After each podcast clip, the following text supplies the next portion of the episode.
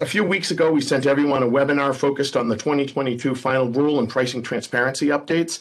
Many of you sent us questions through our dedicated email, Missouri questions at warbirdcp.com. I want to thank you very much for those questions. Some of you will hear and notice that uh, some of those questions are being used today. So thank you for doing that.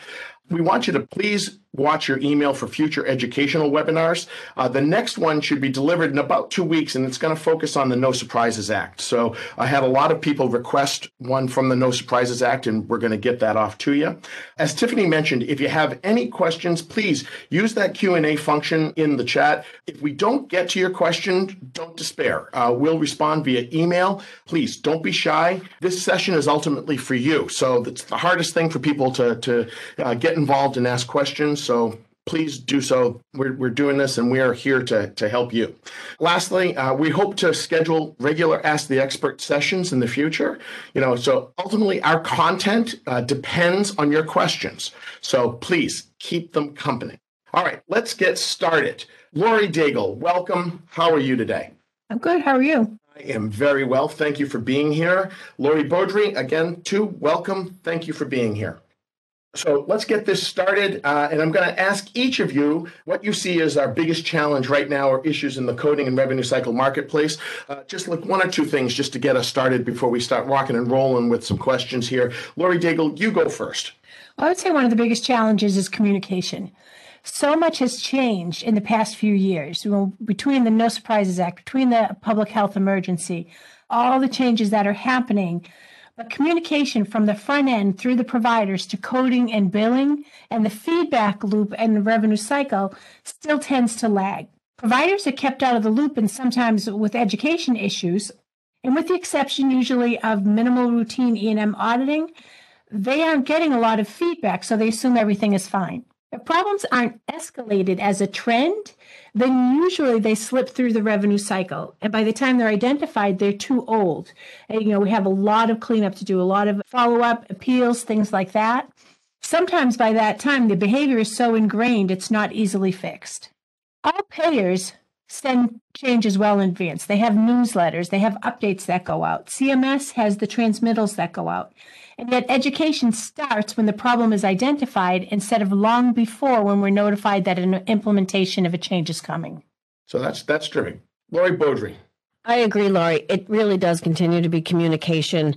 I think some of the issues that come up is the codes are constantly changing. CPT codes are constantly changing. Rules are constantly changing.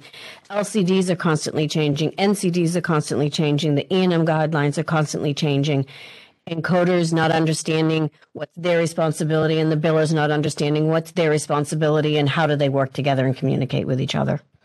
Well, it goes with the revenue cycle maximum. The only uh, constant is change. So we are certainly living in that. So, all right. So, first several questions were received from our Missouri Questions email address. Again, thank you for sending those.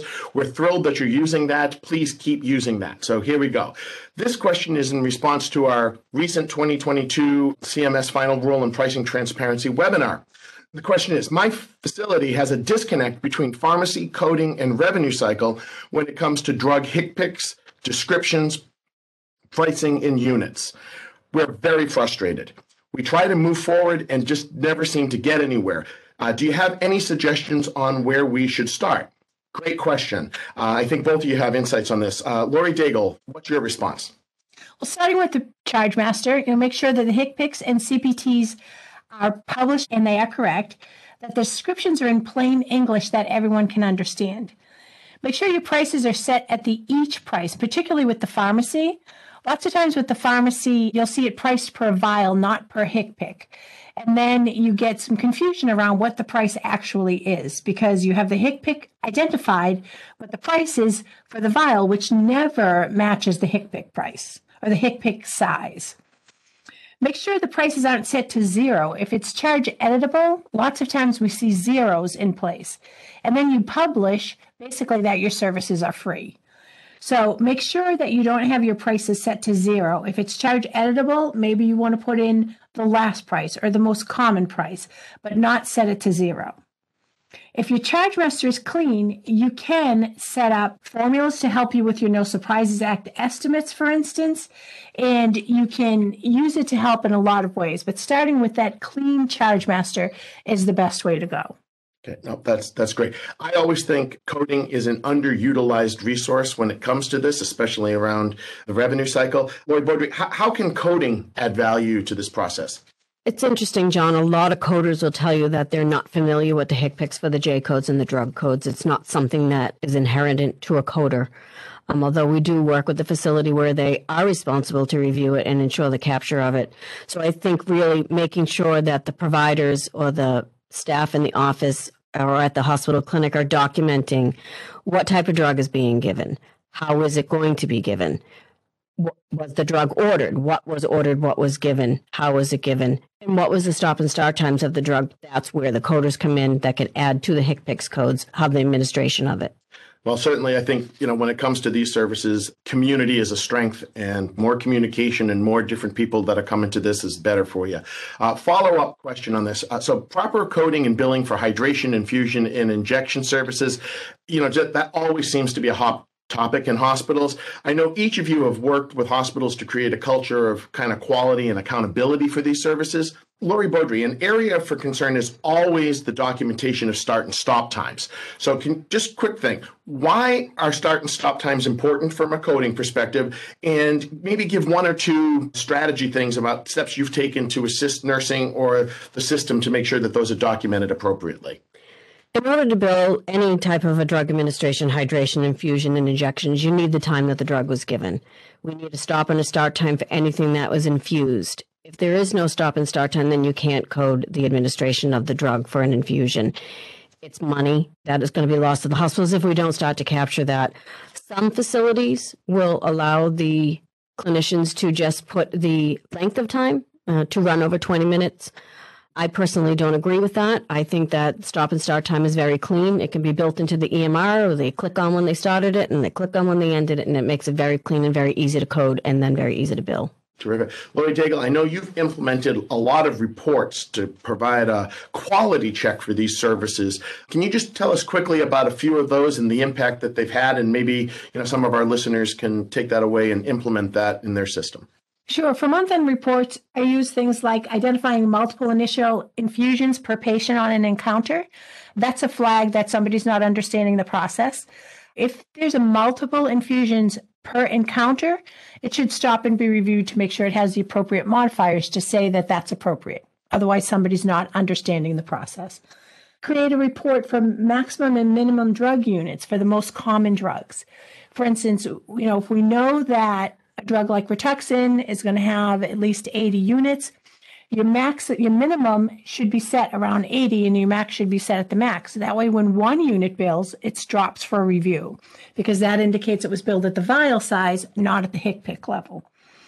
Understanding the average time infused for common medications allows you to track those outliers. So, if you know a drug takes, say, a minimum of 30 minutes, and when you see that drug is billed, if it's not hitting that outlier, it can drop for review.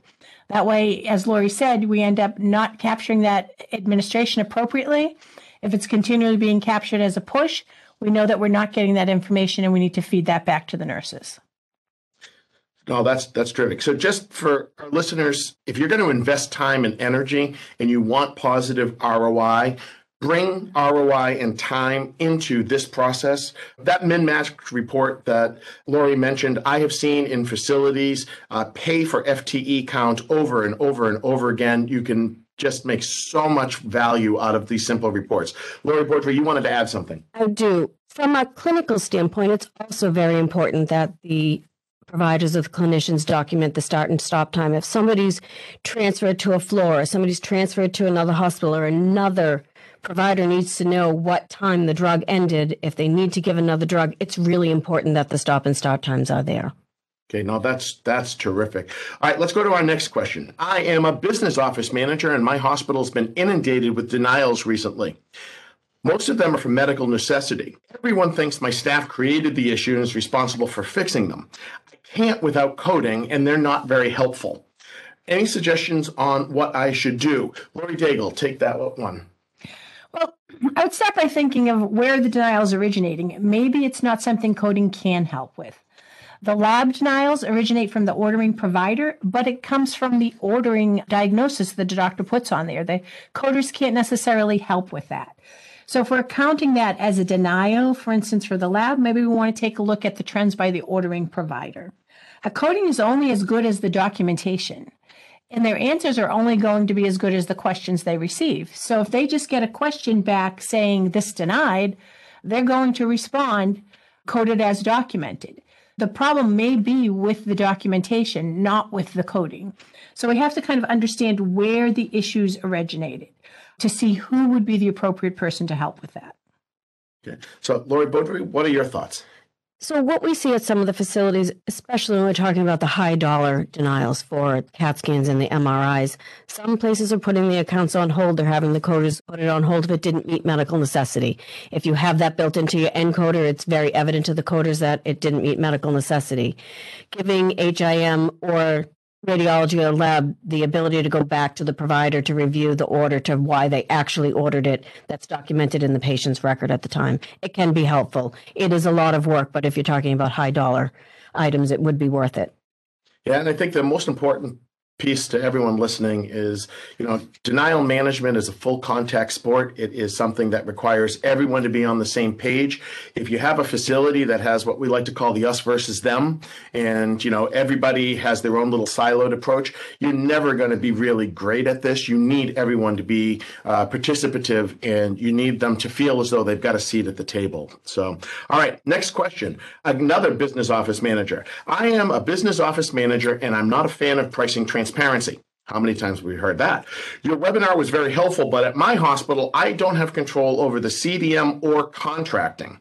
I can't get administration's attention about the importance of the issue. Any suggestions for how I get my hospital to be compliant? Uh, Lori Daigle, this seems like a perfect question for you. Well, I think a good a good way to start a conversation with um, leadership on this is how pricing transparency intertwines with the No Surprises Act.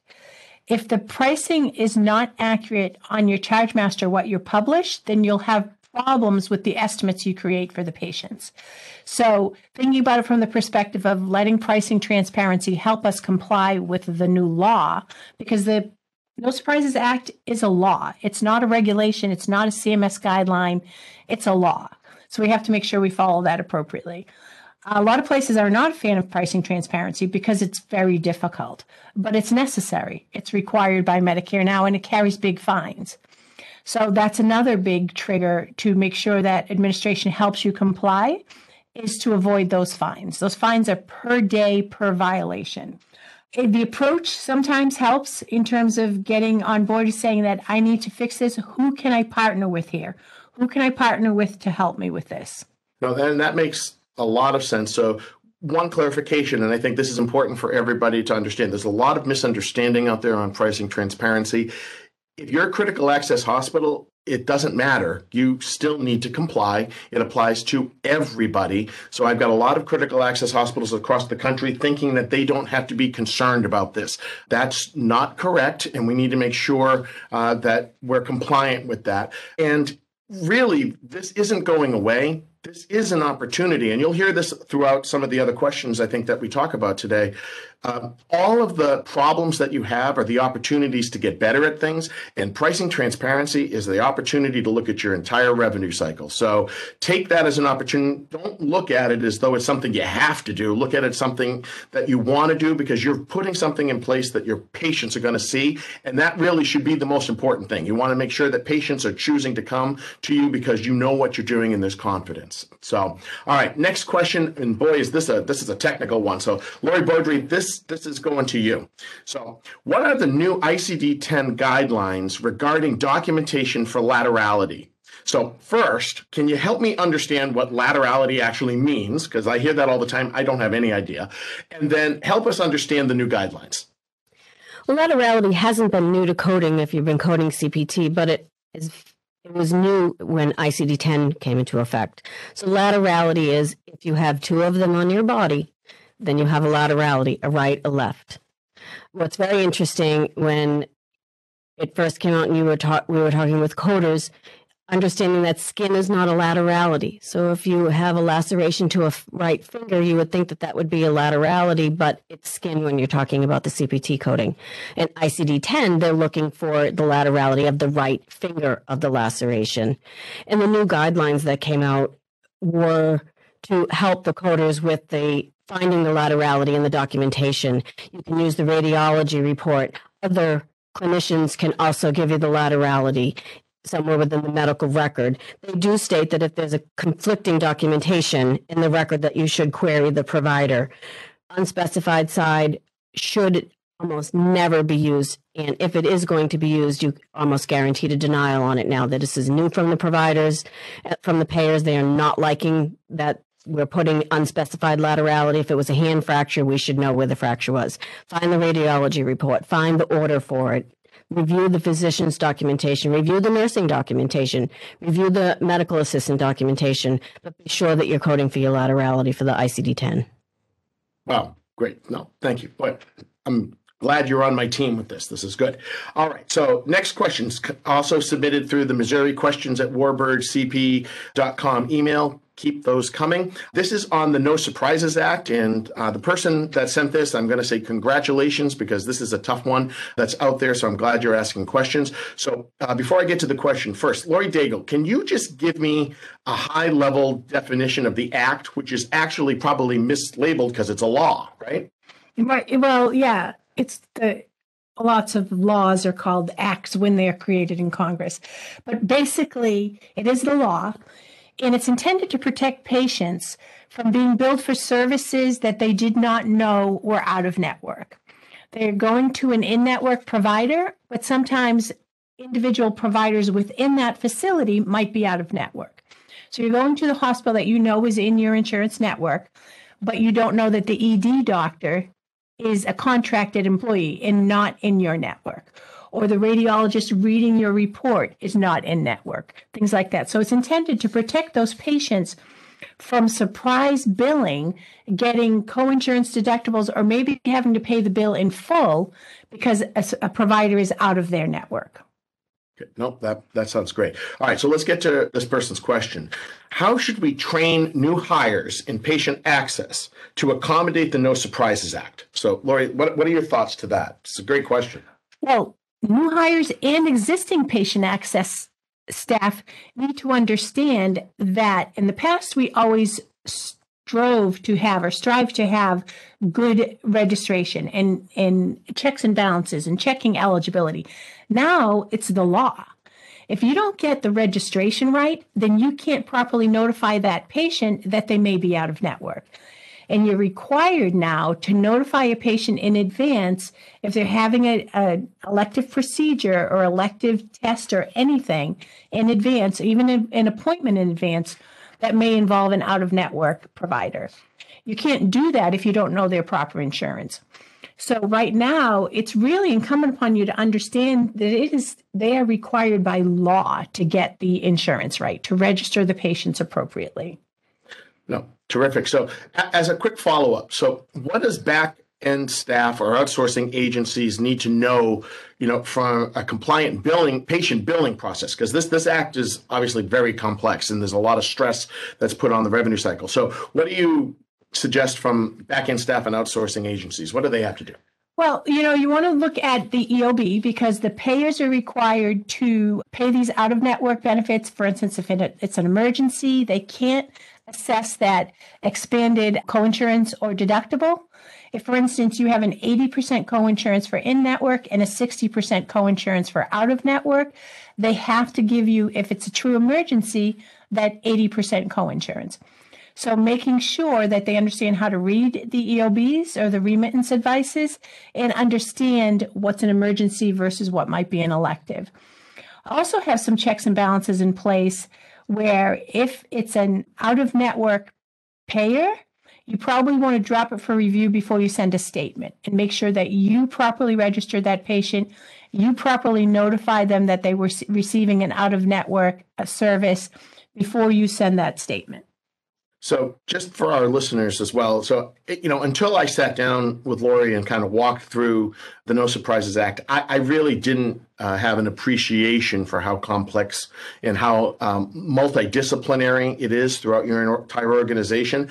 Uh, and I'm very pleased that we've gotten a lot of questions from the Missouri hospitals on this. So, based on that, so I do just a little housekeeping thing again. Just watch your email uh, in the next two weeks. You're going to get something from Tiffany's wonderful team for access to a webinar that is specifically on the No Surprises Act. Lori goes into depth on the act and really does help provide some uh, helpful strategies for successful implementation. So uh, watch out for that. Um, and if you're not getting those emails from uh, Tiffany and her team, uh, and you want to be on that list, please uh, send Tiffany an email, get on the list. Let's make sure that you're getting all the resources that we're presenting. So, all right, let's find a question for Lori Beaudry. Oh, I like this one. All right. I am a coding manager, and my providers have a very difficult time appropriately documenting critical care and prolonged service. Can you give me any helpful hints or strategies to help them understand the codes better and document them correspondingly? It's a great question. Lori Beaudry, your thoughts. Well, it's interesting, John. I think to have them understand it better, physicians now correlate their codes with money, and critical care and prolonged services pay you additional money other than a straight E&M. However, there are components to it. They are time-based procedures. So the most important thing we can document there is how much time. For critical care, if you want to put the start and the stop time of the critical care, they do allow you to put the total minutes of critical care. They're not looking for you to round up. They're looking for exact minutes. I spent 75 minutes providing critical care for the patient in addition to the time, you need to be sure that you've covered the medical necessity. Why did you have to perform critical care? What was the organ failure, the pending organ failure? What was the threat to life if you didn't provide critical care service to that patient at that time? That's what they're looking for. So it's not just time, it's also the medical necessity. And the same goes with the prolonged services. You're billing this with the highest level of service. So clearly the patient is very ill or the medical decision making is complex why was the medical decision making complex and what were you doing that made you extend in order to code for the prolonged services for those so just a quick follow-up uh, you know i know when we look at hospitals, we, we often see high utilization of the critical care codes. And oftentimes those seem to be not based on documentation, but someone calling a code, and all of a sudden everyone says, we're going to bill critical care now. So do you see that as a reality that you you know so you have to go back to people and have to change things because maybe it wasn't appropriate for critical care well the in the facility setting critical care is a little bit different than the provider setting if a patient is in the er and you're using the ACEP to the ACEP guidelines which are nationally public guidelines if a patient had certain interventions, if they were intubated, if they had some sort of a central line, there's a list of what they consider to be critical. So they're looking for one of those interventions to be billed with a diagnosis that's appropriate and time that the patient was within the ER with critical care outside of the separately performed procedures. So yes, they w- we would see it, and you would see it billed separately. And I do agree that it should have come out when ACEP came out with that because the providers sometimes get scared of critical care. So the facility was losing money versus the provider. So there's two different situations, but they're both still time based. Nope, that's Terrific. So, all right. So, question four, Lori Daigle. So, we've been meeting with our department leaders, and we have questions concerning physical, occupational, and speech therapies, focused on how estimates. So, we register our PTOT and speech patients monthly and discharge them monthly as well. Is our estimate to be a monthly estimate or an each visit estimate? That's a good question. So I'm assuming this is for No Surprises Act estimates. I, I think so. This is a patient that requires um, that estimate for their care for no surprises. Uh, the HHS has discussed this and they've said that they should have one estimate for the entire course of therapy. It should include the expected length of therapy, the expected number of visits, and the total number of service units. So PT and OT are billed usually in 15 minute increments, so the total number of service units. If the expected course of therapy changes after that estimate is completed, then a new estimate should be generated to provide the um, additional services that, or even less services that may be required. The exact law says you may create an estimate. When it uses the word may, it usually means you have a choice. But in the guidance from HHS, it appears to be the only estimate is how much time it covers. I guess to answer your question, the HHS hasn't really determined a specific pattern on this, but through other locations and other um, discussions I've had with hospitals, they're not even ready to create the physical therapy estimates. So some are giving estimates for the entire expected course. Sometimes say two to three visits per week. They'll say this is a therapy for six weeks, two to three visits per week, and they're estimating one hour each treatment. They're usually assigning for the initial eval, the middle eval, just to give you an estimate purposes. Uh, again, the estimate is a good faith estimate. It has to be within $400 by law. So be careful about it, get as close as you can. And the short answer to your question is it should be one per course of therapy. Okay, great. All right, so our first wound care question. So, if a patient has multiple small wounds or clustered together, can we just measure the entire area and document the percent debrided? So, I think both of you have insights into wound care. Uh, Lori Daigle, why don't you go first? Well, I'm going to jump into the coding side of it here now because that's what's the most important thing. But I'll talk a little bit about some of the pitfalls that we see in that. The really in coding guidance, there's no such thing as a cluster wound. There's no definition of a cluster wound. The guidance basically says that for excisional and debridement procedure codes, each wound should be measured and the depth of each wound should be documented. If only a portion of the wound is debrided, report only the measurement of the area actually debrided. So the guidelines are very specific that you can't measure the entire distance between small wounds. You have to do each one individually. I've seen some examples where they say they take the whole size of the cluster and they say 50% was debrided. Well, that isn't a measurement, and we can't use percentages in those cases.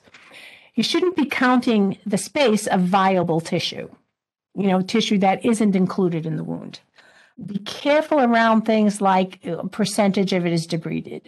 We really have to have the sizes.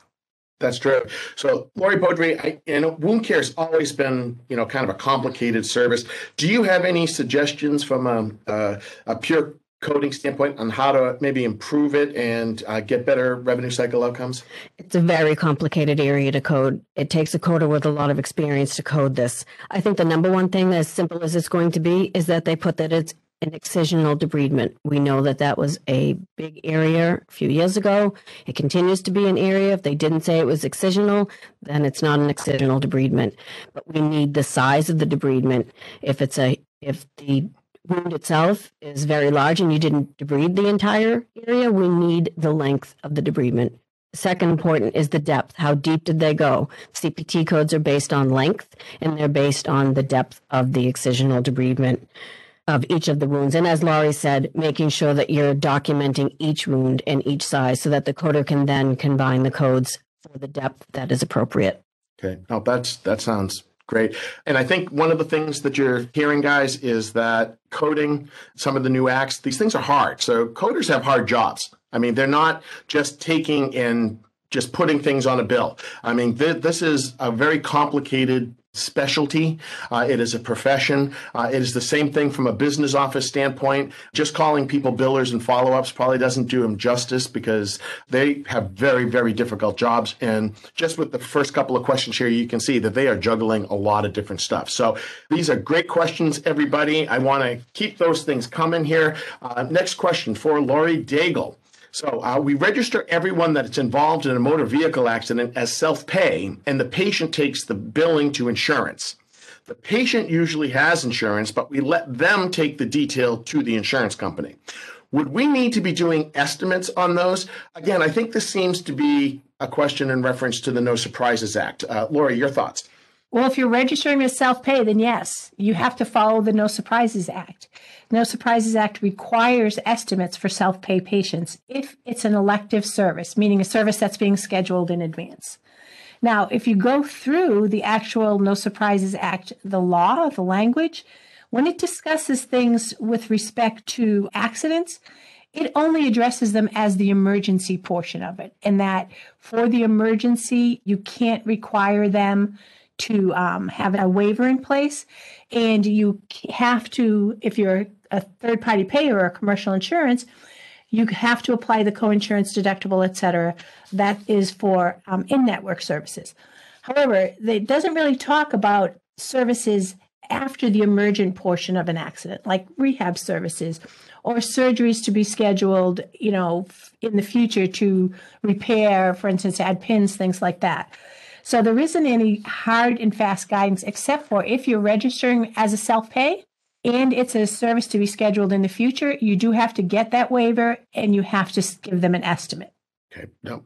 So lots of complicated things with the No Surprises Act. So just a real quick question for my own edification. Um, does the No Surprises Act apply to inpatient or swing bed services? So it's a hospital based service.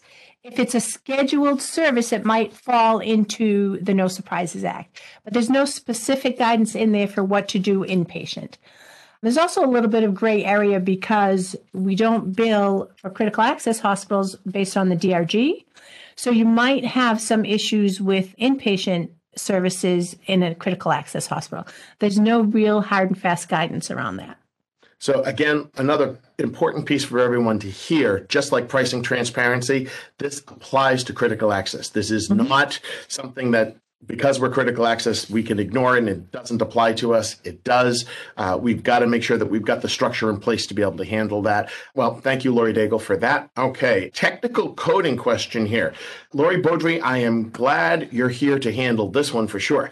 So the question is, I need help understanding the new ICD-10 guidelines regarding documentation other than patient's provider. So first, help me and all of the non-coders that are on this understand what this refers to and then maybe help us understand what the new guidelines are. From a coding perspective, the diagnosis has always come from the treating provider, the physician, the mid-level, the DO. That's where the diagnosis has come from in their assessment and plan. And that's what we've always used. But Coding Clinic, as it continuously updates, has now allowed us to pull certain diagnoses that have been documented by another clinician within the patient care. So they are referring to anybody that has regulatory accreditation requirements to document in a patient's official medical record. So they actually gave us a list of what they were. The first one is the body mass index, so they can a clinician can document that outside of the provider. Very interesting was the depth of the non-pressure chronic ulcers. That is always a constant battle trying to find out where the depth of the chronic ulcer was, the pressure ulcer stage, trying to find out what the stage of the pressure ulcer. So that was really nice. The coma scale, when a patient has had some kind of an injury and we're looking to code the coma scale, especially when you're coding on an inpatient record. The stroke scale, the NIHSS stroke scale, the social determinants, that's become a very big issue for a lot of facilities wanting to capture all the social determinants of the health medical record. And here's laterality again. We spoke about laterality, letting another clinician be able to help us with that.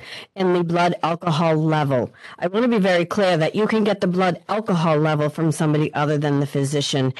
However, any of the associated diagnoses that go with the information that we just provided have to come from the physician or the treating provider. It can't come from the other clinician. We can't find out that the patient was obese, that they had a, a pressure ulcer cannot be documented by the clinician, but we can use the stage of the pressure ulcer. And anything that is classifiable in the F10 codes, which are all the alcohol related and all the drug related, has to be documented by the provider. We can't, a clinician is not able to diagnose the patient with some type of an alcohol um, issue, but we can take the blood alcohol level. So it was a big change for us. And I think it's been very nice that we are able to use the entire medical record because we could see it before that the nurse would stay with the stage, but the provider didn't, and we were sending back queries on it. So we were happy about that. No, that's that's great. And so for everybody who answers the Jeopardy question on laterality appropriately and well, will you know you know where you got that. And and on the uh, ask the expert thing, there's always good uh, ulcer talk, which I, I like. So so thank you, Lori. That's um, so great questions, everybody. So some of these are absolutely very technical in nature. So remember, this is being recorded and it will be transcribed because sometimes you need to see this stuff. We're going to get these to every participant when they're complete. So make sure that Tiffany has your contact information. Again, be patient. It may take a, a little bit to get it all done. But in the interim, if you need further clarification from our experts, please send the query to the Missouri Questions email and uh, we'll get back to you on that. So, all right, moving on. question in Oh, the Q excellent. And A. So she's asking, we are having a lot of denials for our IV hydration from insurance companies across the board. Healthy Blue, Blue Cross Blue Shield. What advice can you give us? Lori Beaudry, you want to take that? Are they being denied for medical necessity or are they being denied for documentation? Do we know? Why don't we have Courtney type that in and then let's go to the next question and then we'll follow up because, uh, you know, I think answers to these are always based on the question that's asked and our understanding. So let's be, be specific, but r- great question. So let me just ask a quick vaccine question, which is the first one that came through. So Lori Daigle, questions for you. How should vaccine administration for children be reported? So why is this different from adults? Well, for adult vaccines, you have one code for your initial administration and one code for each additional administration. For vaccines, there's usually, uh, for children rather, there's usually a counseling component. The doctor talks to, or ideally should talk to the patients about each component within that vaccine and what kind of reaction they might look for in that child. So for children, you report the number of components. So, for instance, for a Tdap, which is tetanus, diphtheria, pertussis, that's three components. It, the components are actually the drugs that are combined within that vaccine. You need to, MMR is measles, mumps, rubella. So, you need to know what the vaccines stand for to figure out how many components are in the vaccine. And then you give one initial for that first one. And each additional component, you would report one unit of 90461. Measles, mumps, and rubella is 90460 for the initial, and then two units of 90461 for the additional components in the vaccine. Okay. No, that's terrific. Again, this kind of correlates with what uh, Lori Ba- Beaudry had mentioned before about the complication on documenting and billing for these for these services. So, uh, all right, so we have 15 minutes or so left here. So, do you, Tiffany, did you get any feedback from uh, on the question? No, I have not yet. Okay, all right. So uh, how about this? Just re-ask the question so everyone can hear, and let's answer this in more in a general term. Why don't you re-ask that again, Tiffany? Okay. We are having a lot of denials for IV hydration from insurance companies across the board, such as Healthy Blue, Blue Cross Blue Shield. What advice can you give us? I'm going to assume that these are being denied due to medical necessity. A lot of times a bag is hung. I know that KVO and the TKO cannot be coded, but sometimes the providers order it and they want it to just drip in, in case they're going to give other drug administration through the same bag. But if the only reason they hung it was for another drug, then it's not billable. But if it was for hydration, they're going to be looking for a doc. They're going to be looking for a diagnosis of dehydration, hypokalemia, hyperkalemia. They're going to be looking for some reason that you did a actual hydration, not just had a bag hanging with some fluid running. I'm going to assume that's what that what your Um, question was. I hope that answered it. Courtney actually came back. She said they are not state they are stating that it's not a billable service. It is a billable service, and uh, I would question if you're using the add-on code of the 96361 along with the drug administration. But the 96360 is definitely a billable service, so I would talk to your rep. I would talk to somebody about why they're denying that from a revenue cycle standpoint. But if the diagnosis was there to support it and the service was provided, then it is a billable service. Yeah. So, so Tiffany, why don't you have Courtney email me directly? And then let us see if we can uh, help her specifically with that question, and- and we'll look at that because there just seems to be a little bit of a disconnect. And I know, surprise, surprise, the payers like to play some games and try to deny things, and you know that's our job is to fight all of those. So, so send that to us so that we can help her and respond directly. So, Courtney, great question, great raising your hand there. That's great. Yes. I have two more for you guys. Go for So it. the first one, have you experienced any issues with Medicaid authorizing and infusion medication, stating that auth is only good for the day the auth was performed? We have twice. Note these were both young patients with a chronic condition.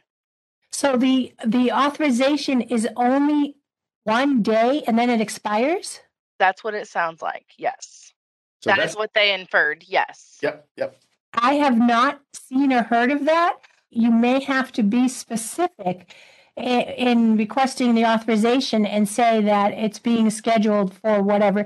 If they're only authorizing one day, you probably have to give them the day it's going to be scheduled for and try to authorize it for that. But I, I would also let's let's have that person contact us directly again. So let's let's maybe have a more in depth because I I don't want to give her a partial answer to that because I think there may be like an onion here. We just got to peel back a couple of levels to do that. Um, Tiffany, you said you had another one. She came back though. One of the patients had been on it for three years prior. Just FYI. So the next, que- are you ready for the next question? Absolutely. What advice can you give on pass through billing for a critical access hospital? Do you see facilities doing this for all payers, just Medicare, Medicaid? If billing for Medicare, Medicaid, would you include the managed care plans for these? How would you recommend pricing these services? Are you talking about pass through drugs? It seems that way, right? Labs. Labs.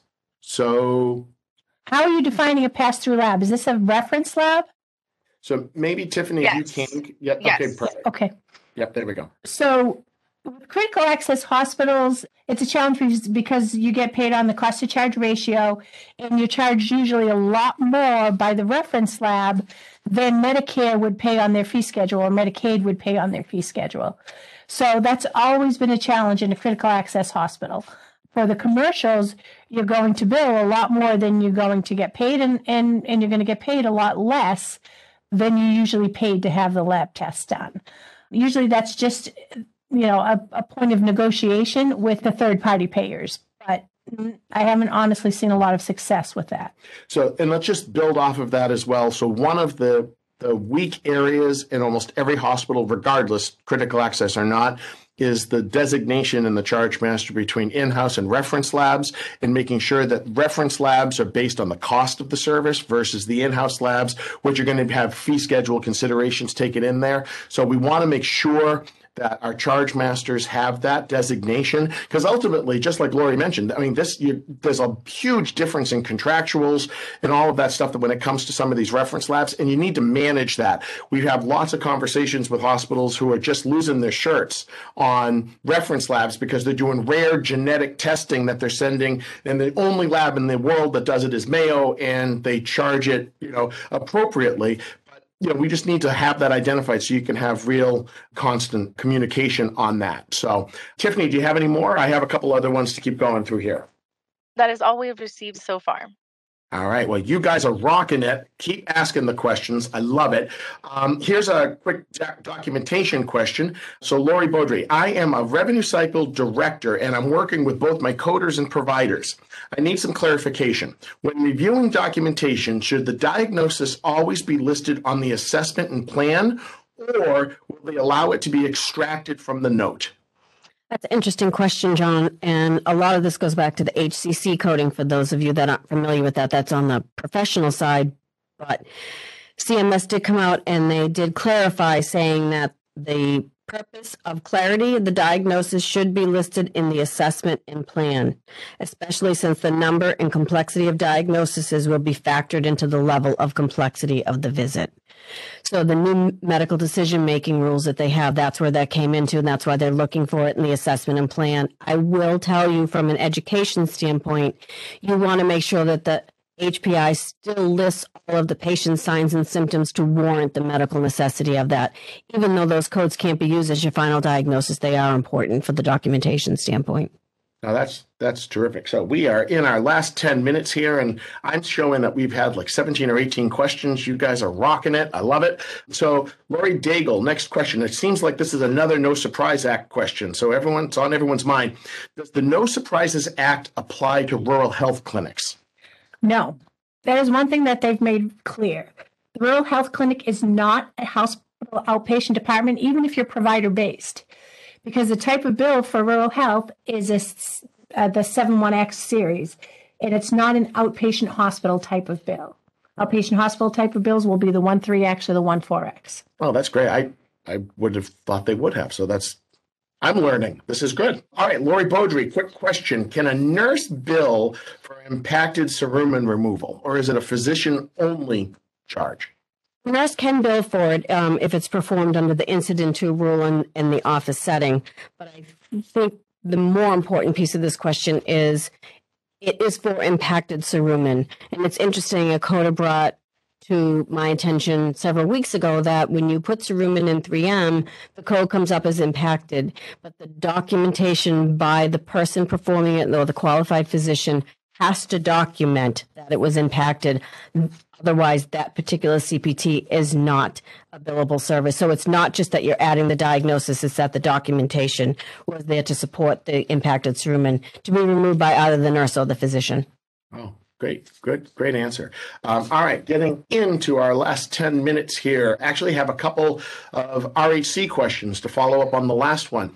Uh, Lori Daigle, this one's for you. We are supposed to be able to bill a mental health visit and a medical visit from our RHC, but we're only getting one AIR payment, all inclusive rate payment and the mental health visit is denying as a duplicate. Are we misrepresenting the guidelines? Are we just are we misunderstanding them? I'd look at the revenue code that you assign to your mental health visit. If you have 521 revenue code on both of them, then it is looking like a duplicate to the insurance company. Make sure that you're using the revenue code 900 on the mental health visit so that they can distinguish between the two. It should be if you are billing appropriately on a you know 521 for your medical visit and 900 for your mental health visit, that should process correctly. And you should get paid for both of them. You're correct that you should get paid for both of them. Okay, great. Again, if you need other clarification on that, uh, email us. Happy to help with that. Um, another quick one Should we use Modifier 25 to get separate Medicare reimbursement for an EKG performed in the RHC? Lori Daigle, your thoughts on that? Well, there are two components to an EKG in an RHC setting if the doctor is both taking and reading it. The taking of the EKG is considered a diagnostic service. So you wouldn't necessarily need a 25 modifier on that because you would bill it on a completely separate claim. Diagnostic services are not considered RHC services. The visit would be on your RHC claim, and the diagnostic service, the taking of the EKG, would be on a completely separate claim. If you're provider based, you'd put that on a hospital type of bill 131 claim, and it would be separate. It would be processed separately from the RHC service. If you're not provider based, you'd put it on a 1500. The reading, however, if the RHC doctor is doing the reading of the exam, that would be represented by a completely separate CPT. You have the taking 93005, the reading would be 93010, and the reading would be included in the RHC service because it's not a diagnostic service. So you wouldn't put a modifier on it and you wouldn't accept any additional all inclusive rate payment. Okay, so great answer. So Lori Beaudry, modifier 25 just has always seemed to be an area of concern, whether it's RHC or not. Um, am I correct, you know, in that statement that it's just people seem to misunderstand it and maybe misapply it? But and, and if that's true, how can coding maybe help correct the application, you know, of the modifier? I think honestly, John, I could do a webinar on Modifier 25 and it could take a week to go through all of the guidelines on it. It's very important when you add a modifier 25 to anything, you are saying, please pay me this in addition to this. And so you need to make sure that you're following the separate identifiable guidelines. Why did you need to do both? Was it documented that you needed to do both? So it's really, really important that the documentation is there to support that. And the coders should have a lot of education on how to apply the modified 25. Remember, from a facility standpoint, that modified 25 is different than from a provider standpoint. We're looking for the S&T procedures on a technical bill, and you're looking for a separately identifiable E&M on the professional side. So a lot of coders don't do both technical and professional, so it is important that they're they're educated on the guidelines and how to use it in both settings. Well, that's great. And I'm going to take you up and we'll do that six-hour modifier 25 uh, webinar. Everyone on this would love to sit through that, so I think that's good. So we'll we'll find a way to do that and make that digestible. But that's a great idea. John, Um, we had okay. two more come in. All right, great. Go for it. So we had a patient who was coming in for a drug for a while. Medicaid started denying for no PA. A nurse was told that it was a it was not needed. The pharmacy unit has since stated that this was on the non-preferred drug list and will need to be checked each time. Is there an argument for appeal on that? Um, is there an argument? Yes. Will you win? That's hard to say. Medicaid and Medicare both uh, will allow drugs to be used for different reasons that aren't on their specific reason list. Lots of times you'll have a drug that is um, even FDA approved or common for one reason, but it's being used for a different reason. So you can always appeal it with that. Be really thorough in those appeals. I like to go out to PubMed, uh, which is the where all of the researchers publish. And I'll pull together a number of papers saying how effective it might be for that particular purpose, if it's a um, off-label use, is what we call it. And I submit my appeal with that documentation saying, yes, this may not be what you intend for the be the purpose, but here's all the documentation showing why it's effective. If you're going to appeal, say, for instance, an off label use drug, make sure you give them as much information as possible to consider your argument. You know, that would be my best suggestion is do your research. Great answer. So we'll go over a little bit longer. Let's take that before we get to the end here. Tiffany, give us that that next question. I may totally mess up some of these words, so sorry if I do, ladies. We need to provide a MEDNEC for the CPT code 81455, the Targeted Genomic Sequence Analysis Panel, Solid Organ Neoplasm DNA Analysis 550 genes. The provider who did the biopsy did not place the order for this test. The pathologist decided to order and perform tests due to seeing the biopsy. Who is required to provide the MEDNEC, or does it matter which provider does? I've never had this issue before on a biopsy from a broach. Broach. I know this is lengthy. Feel free to email me since we're almost out of time. Yeah, so that, that is a really complicated one. The test probably reflexed, and the pathologist is allowed to do what they call reflex testing. And you can only get to the final diagnosis of the patient by ordering the cascading test. So, test one says, Do I have a problem? Test two says, What is the problem? If that's what happened, the doctor ordered one thing, identified a problem, and then the pathologist reflexed it into an additional test. Those can be appealed. So if we don't know for sure whether Medicare is the payer, Medicare has entire guidelines around reflex testing in the lab. And I would pull together that documentation. If you need it, you can email us. I can send it to you about why a test can and should be reflexed, meaning order that next level of testing to get the complete answer. I've used it successfully with commercial payers as well, but with Medicare, it works really well. She said Blue Cross Blue Shield. Um, you could, you, I would try if it were a reflex test, meaning the uh, the complete answer could only be um, determined by getting that next level of testing. I would still use the reflex guidelines and give again give that complete explanation. The pathologist could could help by saying why he needed that additional information. And just tell her to feel free to reach out. We're happy to help craft a response. And and one thing I hope that everyone is is getting out of uh, both Lori's answers here. Everything that you get from anyone, you should try to get the resources and you should be able to see the links. So we always tell everyone, don't believe what we say, believe your lying eyes. So we want to send that to you and we want you to to read through things and really understand it because that's really how, you know, the process gets better. So Tiffany, do you have any other outstanding questions? No, I do not. Okay. All right. Well, um, I really want to thank everyone for their great questions today and for submitting them ahead of time. We got a lot of, I think, really great stuff in in a very short period of time. We will be scheduling another Ask the Expert session, uh, hopefully next month. Um, so please keep sending questions to that Missouri questions at uh, warbirdcp.com email. Please, again, also keep your eyes out for the next series of webinars coming from Tiffany and her wonderful team.